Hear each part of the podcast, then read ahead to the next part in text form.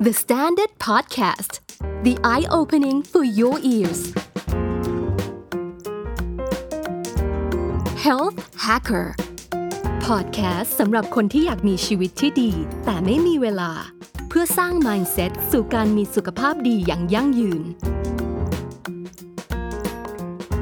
อย่างที่คุณผู้ฟังทุกทท่านทราบกันดีนะคะว่าทุกวันนี้กาแฟกลายเป็นอีกหนึ่งปัจจัยที่สำคัญในชีวิตของคนเมืองไปแล้วนะคะ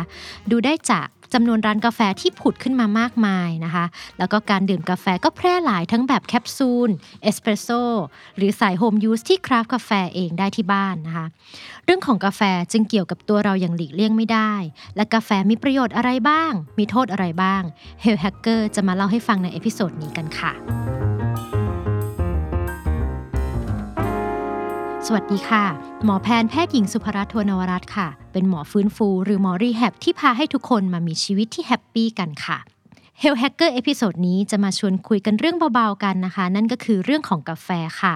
เพราะทุกวันนี้นะคะไลฟ์สไตล์ของเรามีกาแฟเข้ามาเกี่ยวข้องกันตั้งแต่เช้าที่ตื่นมานะคะ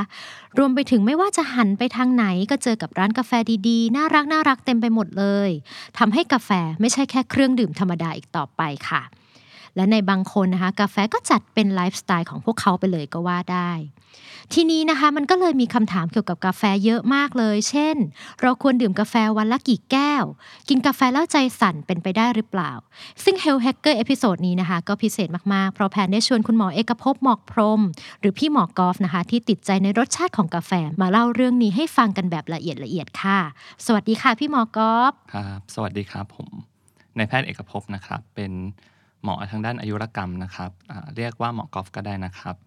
โอเคค่ะ เพื่อไม่ให้เป็นการเสียเวลานะคะ เรามาเริ่มต้นกันเลยนะคะ ก่อนอื่นเท่าที่แพนรู้มาค่ะ คือพี่หมอกอล์ฟเนี่ยเป็นคนที่ชอบดื่มกาแฟมากๆ จนกระทั่งได้ลองไปศึกษาข้อมูลเกี่ยวกับกาแฟมากพอสมควรเลยใช่ไหมคะ มันเป็นเพราะอะไรคะก็ครับช่วงนี้ก็ดื่มเกือบทุกวันครับแต่ว่าพยายามจะเว้นช่วงวันหยุดเพราะว่าวันหยุดอยากจะให้ตัวเองได้นอนหลับลึกๆ แต่ว่าจริงๆแล้วชอบกาแฟดำครับ แล้วก็แบบ ติดขมๆเปรี้ยวๆนิดนึงก็จะเป็นพวกเขาเรียกว่าเมล็ดกาแฟคั่วอ่อน ติดนิสัยนี้น่าจะตั้งแต่สมัยเอ่อตอนยังเป็นแพทย์ทั่วไปอะครับตอนนั้นก็จะทำงานมีอยู่เวรมีอะไรค่อนข้างเยอะ เราก็เลยดื่มกาแฟเพื่อที่ให้แบบตัวเองง่วงๆแล้วเฟรชหน่อยไปทำงานได้ เพราะว่ากินกาแฟแล้วก็สดชื่นนะทำงานได้คล่องตัวมากขึ้นนะครับอือืมมค่ะ อย่างนี้แพนอยากให้พี่หมอกอล์ฟช่วยเล่าเรื่องกาแฟให้ฟังกันสักนิดหนึ่งได้ไหมคะ ครับก็ กาแฟก็เป็นเครื่องดื่มฮิตนะครับเดี๋ยวนี้ใครๆก็ดื่มกันนะครับ นอกจากที่จะชอบดื่มเพราะรสชาติชอบดื่มเพราะกลิ่นแล้วเนี่ยหลายท่านที่ดื่มกาแฟเนี่ยหลักๆ ก็คงเป็นเพราะว่าฤทธิ์ของกาแฟที่ทุกคนทราบกันดีนะครับ เนื่องจากในกาแฟมีสารสำคัญตัวหนึ่งที่ชื่อว่าคาเฟอีนนะครับเป็นสารที่มีฤทธิ์กระตุ้นทำให้เรารู้สึกกระปรี้กระเปร่าบรรเทาความอ่อนล้า โดยเฉพาะในคนที่อดนอนนะครับ ปัจจุบันก็มีคาเฟอีนหลายรูปแบบนะครับ advance ไปจนถึงเดี๋ยวนี้มีเป็นแบบเม็ดนะครับรับประทานเพื่อลดความอ่อนล้านะครับแต่ว่านอกจากสารคาเฟอีนแล้วเนี่ยจริงๆในเมล็ดกาแฟเนี่ยเนื่องจากก็เป็นเมล็ดพืชอย่างหนึ่งนะครับมันก็มีวิตามินต่างๆ เช่นวิตามิน B3 สารต้านอนุมูลอิสระอะไรด้วยครับสารคาเฟอีนที่เราพูดถึงในกาแฟ ถ้าให้พูดกันจริงๆ มันก็ไม่ได้มีแต่ในกาแฟนะครับ มีในน้ำชา น้ำอัดลมที่เป็นสีดำนะครับก็จะมีคาเฟอีนแต่ว่าจะน้อยกว่าที่ได้รับจากกาแฟ ถ้าเอาโดยประมาณคร่าวๆ กาแฟซองทั่ว ๆ ไป หรือว่าถ้าเราไปดื่มกาแฟที่มีส่วนประกอบของเอสเปรสโซ่1ช็อตเนี่ยครับจะมีคาเฟอีนประมาณ 60 มิลลิกรัม แต่ถ้าเป็นกาแฟแบบ2-3ช็อตชงเป็นแก้วใหญ่ๆ ก็100ถึง150มิลลิกรัม ถ้าเป็นชาจะอยู่แค่ประมาณ 40-50 มิลลิกรัม หรือว่าถ้าเป็นน้ำอัดลมสีดำที่บอกก็จะแค่ประมาณ 1 กระป๋อง 30 มิลลิกรัมของคาเฟอีนประมาณนี้ครับส่วน ถ้าเป็นเครื่องดื่มชูกำลังนะครับ อันนี้ก็คาเฟอีนเยอะมากนะครับ 200 มิลลิกรัมต่อขวดโดยประมาณครับโอ้ก็คือเราดูข้างขวดได้ เราดูได้จากข้างขวดใช่ครับค่ะ แล้วตัวคาเฟอีนนี่มันออกฤทธิ์ยังไงคะครับก็ไอตัวสารคาเฟอีนที่อยู่ในกาแฟเนี่ยครับมันช่วยให้สมองตื่นตัว แล้วก็ช่วยให้เราเนี่ยรู้สึกโฟกัส รู้สึกมีสมาธิมากขึ้นครับ เนื่องจากว่าคาเฟอีนเนี่ยมันไปออกฤทธิ์กับ ตัวรับสัญญาณประสาทอันหนึ่งในสมองนะครับ ซึ่งตัวรับเนี้ยจะต้านกับการทำงานของสารที่ชื่อว่าอะดีโนซีน ซึ่งสารอะดีโนซีนเนี่ยเวลามันออกฤทธิ์กับสมองจะทำให้รู้สึกอ่อนล้าเพลียอยากนอนนะครับ พอคาเฟอีนมันไปต้านฤทธิ์เราก็เลยรู้สึกสดชื่น กระปรี้กระเปร่านะครับ ก็เลยรู้สึกอยากจะทำงานมากขึ้นactive มากขึ้นประมาณนี้นะครับ อืม ค่ะ แล้วนอกเหนือจากที่มันไปช่วยทำให้คนที่ดื่มกาแฟมีแรงกระปรี้กระเปร่าแล้วค่ะ กาแฟยังมีประโยชน์ในการช่วยเรื่องอื่น ๆ ด้วยไหมคะครับเอ่อก็มีงานศึกษาวิจัยที่เกี่ยวข้องกับการดื่มคาเฟอีนในรูปแบบของกาแฟนะครับว่าจริงๆ สามารถที่จะช่วยลดโอกาสการเกิดโรคบางอย่างได้ หลักๆ ที่มีการศึกษายืนยันค่อนข้างเยอะหน่อยก็จะเป็นโรคพาร์กินสันครับ สำหรับโรคพาร์กินสันเนี่ยเรามีการศึกษาว่าถ้าคนดื่มกาแฟเป็นประจำเนี่ยจะลดความเสื่อมของเซลล์ประสาทสมองที่ผลิตสารโดปามีน ซึ่งสารนี้เวลามันลดลงก็จะเป็นสาเหตุของโรคพาร์กินสัน อาการของโรคพาร์กินสันนี่ก็คืออาการที่คนไข้สูงอายุครับจะเริ่มมีอาการเคลื่อนไหวช้า มือสั่นแล้วก็เดินทรงตัวไม่ดีครับ นอกจากนี้ก็คือยังมีการศึกษาเรื่องเกี่ยวกับตับครับคาเฟอีนเนี่ยช่วยคงสภาพตับให้แข็งแรง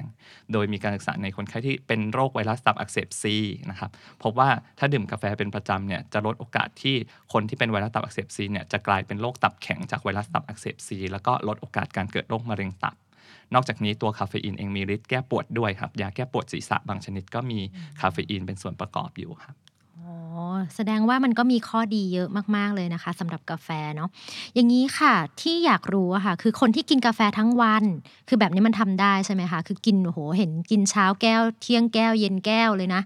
ค่ะ แบบนี้เป็นอันตรายอะไรไหมคะ จริง ๆ ก็กินได้นะครับ เพราะว่าตัวคาเฟอีนเองก็มีฤทธิ์อย่างที่บอกนะครับ แต่ว่าร่างกายแต่ละคนก็จะมีความ sensitive กับกาแฟไม่เท่ากันนะครับ คนที่ sensitive มากๆเนี่ยก็จะเกิดอาการข้างเคียงของกาแฟได้ ตั้งแต่เริ่มทานกาแฟแก้วแรกเลยบางคนนะครับ ส่วนคนที่ไม่ได้ sensitive นะก็สามารถดื่มได้นะบางคน 2-3 แก้วก็ยังเอาอยู่นะครับ โดยทั่วไปเวลาที่เกิดผลข้างเคียงครับก็จะมีอาการใจสั่นนอนไม่หลับ รวมไปถึงก็อาจจะทำให้รู้สึกวิตกกังวลได้ด้วยครับโดยทั่วไปแพทย์ก็จะแนะนำว่าเพื่อสุขภาพการนอนนะไม่ควรดื่มกาแฟหลังบ่ายสามโมงเพื่อให้เข้านอนช่วงกลางคืนได้ดีนะครับ แล้วก็ต่อวันนะครับขนาดของคาเฟอีนเนี่ยไม่ควรเกิน 400 มิลลิกรัมต่อวัน บางตำรานะครับในคนที่เซนซิทีฟเขาก็บอกว่าให้ลดมาเป็นเลข 200 มิลลิกรัมต่อวันด้วย ซึ่งเจ้า 400 มิลลิกรัมต่อวันนะครับถ้าคิดเป็นกาแฟดำทั่ว ๆ ไปก็ประมาณ 3-4 แก้ว หรือถ้าเครื่องดื่มชูกำลังมัน ขวดละ 200 มิลลิกรัม ก็ห้ามดื่มเกินวันละ 2 ขวด หรือในคนที่ร่างกายไวมากๆนะครับ ก็ขวดเดียวก็เอาไม่อยู่แล้วนะครับ หรือถ้าอยากจะให้มั่นใจนะครับว่าตัวเองดื่มคาเฟอีนไปเท่าไหร่แล้ว เกิน 200ถึง400 มิลลิกรัม ที่อาจจะเป็นสาเหตุให้รู้สึกใจสั่นวิตกกังวลนอนไม่หลับหรือเปล่า ก็ลองดูปริมาณคาเฟอีนที่ระบุอยู่ที่ผลิตภัณฑ์ที่ตัวเองกำลังจะดื่มก็ได้ครับ เพราะไม่งั้นเดี๋ยวจะเกิดอาการกระสับกระส่ายนอนไม่หลับได้ แล้วถ้าแบบนี้อะค่ะ คือหลายคนนะเขาไม่รู้ตัวคือเขากินเกินแบบนี้ค่ะ มันจะมีความผิดปกติอะไรเยอะไหมคะ โดยทั่วไปแล้ว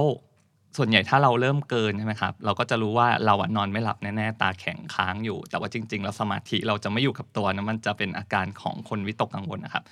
หัวมันจะแล่นคิดเรื่องนู้นเรื่องนี้ไปเรื่อยๆจนจริง ๆ เราก็ไม่นิ่งพอที่เราจะทำงาน อย่างไรก็ตามครับ กาแฟเนี่ยมันขับออกทางปัสสาวะได้ครับ เราหลังจากรับประทานไปเนี่ยประมาณ 6-12 ชั่วโมง ก็จะขับออกหมด6-12ชั่วโมงเป็นเรนจ์กว้างๆ ก็คือแล้วแต่คนบางคนก็ขับได้เร็ว บางคนก็ขับได้ช้าครับ แต่ยังไงเดี๋ยวเราก็จะค่อยๆดีขึ้นเองครับโอเค ก็คือว่าถ้าเกิดว่าเราดื่มกาแฟจนเริ่มรู้สึกว่ามันกระสับกระส่ายมากๆ เนี่ยมันก็จะขับทางปัสสาวะไป หลังจากนั้นก็จะดีขึ้นใช่ไหมคะ ใช่ครับ โอเคค่ะ แบบนี้แสดงว่าถ้าเกิดว่าเรา กินเกินนะคะโดยที่เราไม่รู้ตัวเนี่ยคือเราก็จะเริ่มรู้สึกเองเนาะกระสับกระส่ายหรืออะไรแบบนี้ใช่ไหมคะแล้วมันจะขับทางปัสสาวะเนาะแบบนี้ค่ะถ้าถ้าเราดื่มกาแฟแล้ว แล้วเราดื่มน้ำเยอะๆะค่ะ มันจะทำให้ขับเร็วขึ้นไหมคะอาจจะช่วยได้เล็กน้อยครับ แต่ว่าในกระบวนการขับคาเฟอีนออกจากร่างกายจะมีกระบวนการที่มันไปทำลายตัวคาเฟอีนให้เป็นฟอร์มอื่นที่พร้อมจะขับออกทางปัสสาวะก่อน กระบวนการทำลายเนี่ยเกิดที่ตับ ซึ่งตรงนี้เลยทำให้เวลามันค่อนข้างจะคงที่ครับ ดื่มน้ำอาจจะไม่ช่วย แต่อย่างไรก็ตามคนดื่มกาแฟก็จะรู้อยู่แล้วว่า เราจะคอแห้งนิดๆอยากดื่มน้ำนะเพราะว่ากาแฟมีฤทธิ์ขับปัสสาวะในตัวเองครับ ดื่มแล้วก็จะรู้สึกอยากปัสสาวะบ่อยขึ้น อันนี้เป็นเป็นฤทธิ์หนึ่งของกาแฟนะครับ งั้นคราวนี้นะคะแพนจะขออนุญาตถามลึกลงไปอีกนิดนึงค่ะ หลาย ๆ คนนะคะ รวมถึงตัวแพนเองด้วยเนี่ยคือกินกาแฟนิดเดียวคือนิดเดียวจริง ๆ ค่ะ จะรู้สึกว่าใจมันสั่นมากๆ แบบทนไม่ไหวเลย คือลองมากี่ครั้งก็เป็นแบบนี้ค่ะ อันนี้ตัวแพนเองเนี่ยมีความผิดปกติอะไรไหมคะไม่ไม่ได้เป็นความผิดปกติอะไรครับ กาแฟเองเนี่ยมีฤทธิ์ของคาเฟอีนที่เพิ่มอัตราการเต้นหัวใจ แล้วก็เพิ่มความดันโลหิตอยู่แล้วนะครับ โดยที่อาการเนี่ยจะเด่นชัดมาก ถ้าหากว่าไม่ได้ดื่มเป็นประจำนานๆดื่มที เพราะว่าคนที่ดื่มเป็นประจำนะครับร่างกายสามารถปรับตัวจนชินกับอาการของหัวใจเต้นแรงเต้นเร็วเนี่ยได้ภายใน 1 สัปดาห์ครับอย่างไรก็ตามปัจจัยทางพันธุกรรมบางอย่าง อาจจะทำให้บางคนเนี่ยกำจัดคาเฟอีนออกได้ช้ากว่าคนอื่น หรือปรับตัวกับอาการใจสั่นได้นานได้ช้ากว่าคนอื่น ก็อาจจะมีเวลาเกิน 7 วันได้เนี่ยแล้วแต่บางคนครับ จริง ๆ มันก็ค่อนข้างจะขึ้นอยู่กับแต่ละคนมากๆเลย มันมีบางคนค่ะที่เขาคือกินทีไรก็ใจสั่นอะแต่เขารู้สึกตื่นตัวเนาะเขาก็เลยเลือกที่จะดื่มโดยเฉพาะเวลาที่ต้องทำงานดึก ๆ หรือแบบที่จะต้องแบบทำงานทนๆนนานๆอย่างเงี้ยค่ะ ถ้าเขาทำแบบนี้ไปเรื่อยๆเนี่ยมันมีโอกาสที่จะทำให้กลายเป็นโรคหัวใจไหมคะจริงๆเนื่องจากฤทธิ์คาเฟอีนเนี่ยครับอย่างที่บอกว่ามันกระตุ้นให้เกิดอาการรู้สึกเหมือนใจสั่นใจเต้นแรงได้นะครับในคนที่นานๆจะดื่มทีรวมถึง เคยมีการศึกษานะครับว่าถ้าเราวัดความดันโลหิตหลังจากดื่มกาแฟนะครับความดันโลหิตเนี่ยก็จะสูงขึ้นเล็กน้อยนะครับประมาณ 3-5มิลลิเมตรประหลอดนะครับจริงๆด้วยเหตุเนี้ยเป็นที่สงสัยในวงการการแพทย์มาตั้งนานแล้วว่า แล้วกินกาแฟจะเพิ่มโอกาสการเกิดโรคหัวใจหรือเปล่า แต่ว่าผลการวิจัยที่เขารวบรวมในช่วง 5 ปีที่ผ่านมาครับเขาพบว่าคนที่ดื่มกาแฟแล้วเป็นคนที่สุขภาพดีเป็นปกติอยู่เดิมไม่ได้เป็นโรคหัวใจเนี่ยนะครับ การดื่มกาแฟไม่สามารถที่จะเพิ่มโอกาสการเกิดโรคหัวใจได้ เนื่องจากว่าออพอเราดื่มกาแฟเป็นประจำนะครับความดันโลหิตที่เหมือนจะสูงขึ้นเล็กน้อย สุดท้ายมันจะปรับตัวลงไปเป็นปกติเองเมื่อร่างกายเคยชินนะแล้วก็เมื่อ 6 ปีก่อนวารสารทางการแพทย์ ที่ชื่อว่า circulation นะครับเคยตีพิมพ์ผลงานวิจัยที่รวบรวมผลงานของคนที่ศึกษาเกี่ยวกับกาแฟกับโรคต่างๆนะครับเอาพบว่าจริง ๆ แล้วการดื่มกาแฟวันละประมาณ 3-5 แก้วเนี่ยช่วยลดความเสี่ยงของโรคหัวใจด้วย แต่ต้องเป็นการดื่มแบบไม่ใส่ครีมไม่ใส่น้ำตาลครับเพราะว่าครีมกับน้ำตาลจะนำมาซึ่งผลไม่ดีกับสุขภาพจากตัวน้ำตาลเองครับข้อมูลข้างต้นที่ เล่าให้ฟังเมื่อกี้นะครับ เป็นข้อมูลในคนสุขภาพดีนะครับ แต่ถ้าหากว่าท่านมีโรคหัวใจเต้นผิดจังหวะอยู่แล้วอะไรอย่างเงี้ยครับหมอโรคหัวใจมักจะแนะนำให้หลีกเลี่ยง เพราะว่าตัวคาเฟอีนเองอาจจะกระตุ้นให้ภาวะหัวใจหัวใจเต้นผิดจังหวะเนี่ยมันเป็นชัดขึ้นแรงขึ้นแย่ลงได้นะ โอเค ก็สบายใจขึ้นนะคะ คราวนี้มีอีกข้อหนึ่งค่ะ ที่พูดกันเยอะเลยก็คือว่าเขาบอกว่ากินกาแฟแล้วจะผอม คือเนื่องจากว่ากาแฟเนี่ยมันจะไปช่วยเพิ่มอัตราการเผาผลาญในร่างกาย อันนี้จริงไหมคะกาแฟเนี่ยมีการศึกษาว่าเพิ่มอัตราการเผาผลาญจริง แต่แค่เล็กน้อยเท่านั้นครับก็คือเป็นการศึกษาทางการแพทย์นะครับที่เขาเอาอาสาสมัครทดลองมาให้ทานคาเฟอีนแบบเม็ด อันนี้ไม่ได้ดื่มกาแฟเป็นคาเฟอีนแบบเม็ดเม็ดละ100มิลลิกรัม แล้วก็ทานต่อเนื่องกัน 6 วันนะครับ ซึ่งคาเฟอีนเม็ด100มิลลิกรัมมันก็ประมาณกาแฟ 1-2 แก้วนะครับพอทานต่อเนื่องกัน 6 วันเนี่ยมีการวัดอัตราการเผาผลาญของคนที่รับประทานคาเฟอีนตัวจริง กับคนที่ไม่ได้รับประทานคาเฟอีนรับประทานเป็นยาหลอกนะครับ ก็พบว่าจะมีอัตราการเผาผลาญเนี่ยสูงขึ้นประมาณ 3-4%ของอัตราการเผาผลาญพื้นฐานของร่างกาย ซึ่งถ้าคิดเป็นแคลอรี่เนี่ยมันจะขึ้นมาประมาณ 80-150 กิโลแคลอรี่นะครับ มันก็จะมีอยู่ว่าอาหารที่เรากินเนี่ยบางทีมันจะเกินจากนี้ มันก็อาจจะไม่เพียงพอที่จะใช้ลดน้ำหนักอะประเด็นที่หนึ่งประเด็นที่สองคือพอการศึกษามันสั้นมากแค่ 6 วันครับอย่างที่เราเห็นอยู่อย่างที่เกริ่นไว้ตอนต้นว่าคาเฟอีนเนี่ยพอทานไปเกิน 7 วันอะส่วนใหญ่ร่างกายจะปรับตัวแล้วเคยชิน ความดันก็กลับมาเป็นปกติอะไรต่างๆ ก็กลับมาแบบใจสั่นก็หายสั่นเนี่ยเขาก็มีข้อสงสัยว่าจริง ๆ ถ้าทานนานกว่านี้อัตราการเผาผลาญก็อาจจะคืนสู่ปกติหรือเปล่า เพราะฉะนั้น หลักฐานของเราก็เลยยังมีน้อยมากในระยะยาวว่าจริง ๆทานไปเรื่อยๆ แล้วจะคงการเผาผลาญอย่างนี้ไปเรื่อยๆ หรือเปล่า ปัจจุบันก็เลยยังไม่ได้มีคำแนะนำที่ชัดเจนครับว่ากาแฟสามารถที่จะใช้ลดน้ำหนักได้อ๋อค่ะ แล้วอย่างกาแฟที่เขาโฆษณากันแบบตุ้มๆเลยค่ะ ว่าเฮ้ยมันเป็นกาแฟสำหรับลดน้ำหนักอย่างเงี้ย มันเป็นยังไงนะคะเนี่ยกาแฟที่อยู่ในท้องตลาดจะมีบางยี่ห้อใช่ไหมครับที่พยายามสื่อสารด้วยการที่เอาคนหุ่นดีๆ มายืนดื่ม แต่ว่าไม่ได้บอกว่าดื่มแล้วเป็นยังไงนะ แต่ว่าหุ่นดียืนดื่มอยู่อย่างเงี้ยนะครับกาแฟกาแฟหุ่นดีเหล่านี้นะครับ จริง ๆ แล้วส่วนใหญ่เขาจะใส่สารสกัดบางอย่างครับ ที่มีผลการทดลองวิจัยว่าช่วยลดการดูดซึมน้ำตาลหรือไขมันได้ ก็จะเป็นพวกถั่วขาวหรืออะไรอย่างเงี้ยครับ ซึ่งในทางการแพทย์เนี่ยเราพบว่าข้อมูลของสารพวกนี้ที่เขาใส่เข้าไปเนะครับเป็นเป็นสารตามธรรมชาตินะครับ จริง ๆ ดื่มแล้วไม่ไม่ได้มีอันตราย แต่ว่า ข้อมูลคือจริง ๆ การพยายามลดการดูดซึมน้ำตาลไขมันเนี่ยทำให้น้ำหนักลดได้จริงหรือเปล่าเนี่ยมันยังไม่เคยมีการศึกษาเชิงเปรียบเทียบที่เป็นมาตรฐาน เพราะฉะนั้นในทางปฏิบัติเนี่ยเเนื่องจากขาดการวิจัยที่มันเป็นระบบนะครับก็เลยบอกได้แค่ว่าโอเค มันเป็นสารที่เคยมีการทดลองในสัตว์ทดลอง มีการทดลองในหลอดทดลองว่าอาจจะลดการดูดซึมน้ำตาล ดูดซึมไขมันได้ แต่ไม่สามารถฟันธงได้ว่าพอเราเอามาดื่ม แล้วจะสามารถลดน้ำหนักได้จริง เหมือนผลในหลอดทดลองหรือเปล่า เหมือนผลในสัตว์ทดลองหรือเปล่าประมาณนี้ครับแล้วก็ที่สำคัญอีกอย่างหนึ่งนะครับ ก็คือกาแฟลดน้ำหนักที่ผิดกฎหมายใส่สารอันตรายนะครับ ก็มีปะปนอยู่ด้วยนะครับ กาแฟที่ใส่สารอันตรายผิดกฎหมายบางอย่างเช่นสารที่ชื่อว่าซิบูทรามีนนะครับสารตัวนี้นะครับจริงๆเป็นอันตรายมาก เป็นยาลดน้ำหนักในอดีตที่ปัจจุบันห้ามแล้ว เนื่องจากว่าเป็น สารที่มีโครงสร้างใกล้เคียงกับแอมเฟตามีนหรือยาบ้าครับ เวลารับประทานไปแล้วจะทำให้เกิดความดันโลหิตสูงรุนแรง หรือว่าหัวใจ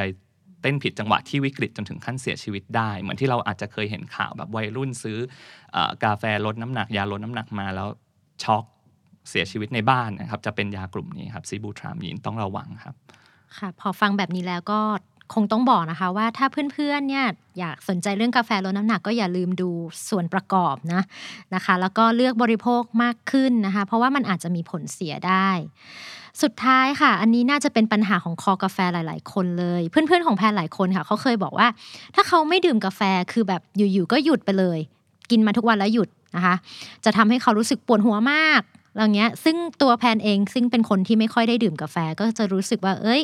อันนี้มันจริงหรือเปล่า อันนี้ไปเสพติดหรือเปล่าอะไรอย่างเงี้ยค่ะ พี่หมอกอบช่วยอธิบายให้ฟังนิดนึงค่ะ ก็สำหรับคนที่ดื่มกาแฟเป็นประจำนะครับ ถ้า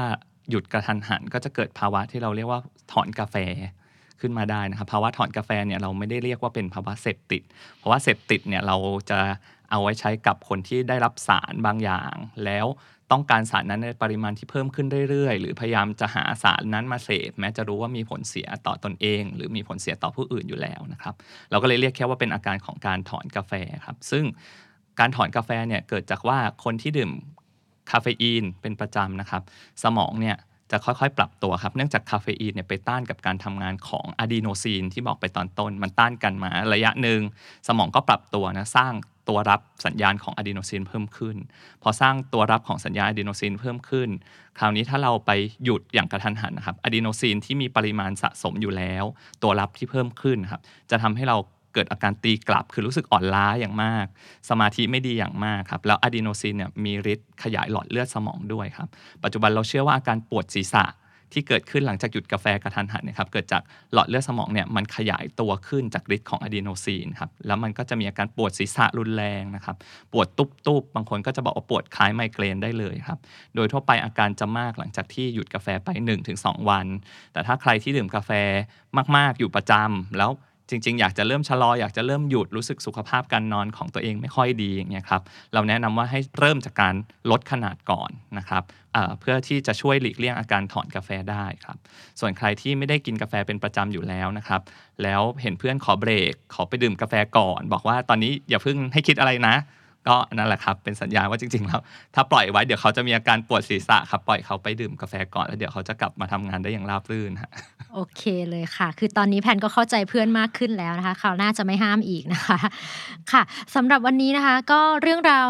เบาๆของกาแฟนะคะ ก็จบลงแล้วค่ะ สนุกและได้ความรู้มากๆเลย แพนมั่นใจว่าเพื่อนๆหลาย ๆคนนะคะ ก็คงกระจ่างมากขึ้นกับเรื่องของกาแฟที่เรากินกันอยู่ทุกวันค่ะ ว่ามันมีผลยังไงกับร่างกายของเราบ้างนะคะ โดยเฉพาะในเรื่องของผลข้างเคียงจากการกินกาแฟต่างๆ นั่นเอง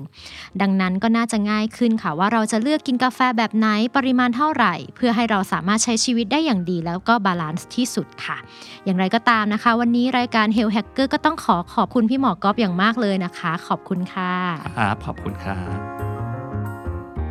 หากใครมีข้อสงสัยหรือปัญหาที่อยากรู้เกี่ยวกับการออกกำลังกายและสุขภาพใจ หรือปัญหาด้านสุขภาพใด ๆ ทิ้งคอมเมนต์มาได้ หรือติดต่อผ่านพอดแคสต์ The Standard ในทุกช่องทางโซเชียลมีเดียหรือทางอีเมล podcast at the standard co ฝากติดตาม Health Hacker รายการพอดแคสต์สำหรับคนที่อยากมีสุขภาพดี แต่ไม่มีเวลาได้ทุกช่องทาง podcast player ที่คุณใช้ ไม่ว่าจะเป็น Spotify, SoundCloud และ YouTube The Standard Podcast อย่าลืมนะคะ สุขภาพที่ดีเป็นสิ่งมีค่า และเราสามารถสร้างมันได้ด้วยตัวของเราเองค่ะ Health Hacker The Standard Podcast The Eye Opening for Your Ears